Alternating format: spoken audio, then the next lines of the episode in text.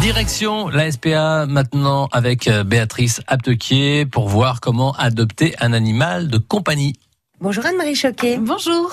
Quand on a envie d'adopter un animal, euh, bon, ça part d'un bon sentiment, mais en revanche, il faut quand même bien réfléchir. Il, se, il, faut se poser les bonnes questions, à savoir si on a du temps à lui consacrer. Donc, si c'est un chien, par exemple, si on a le temps de le sortir, parce qu'en fait, il faut des promenades quotidiennes. Même si on a un jardin, pour que le chien soit vraiment épanoui, il faut des, des promenades. Mmh. Si on a un chat, donc c'est un peu moins compliqué, puisqu'en fait, c'est vrai que le chat a besoin de à manger, sa litière, il peut vivre en appartement et pas forcément énormément de temps à lui consacrer, mais quand même.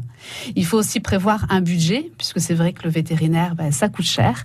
Si l'animal se fait renverser par une voiture, par exemple, il faut pr prévoir des, des frais euh, vétérinaires qui peuvent être conséquents. Il faut vraiment bien réfléchir avant d'adopter un animal. C'est vraiment une responsabilité euh, qu'il faut engager. Et quel type d'animal aussi? Et Exactement. C'est vrai que si vous êtes en appartement, si c'est un labrador qui est très dynamique, on va peut-être l'éviter.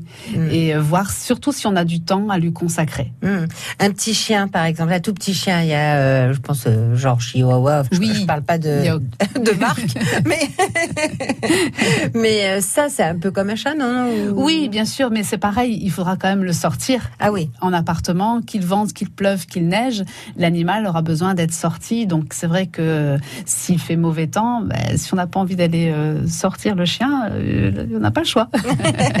Merci Anne-Marie Merci beaucoup.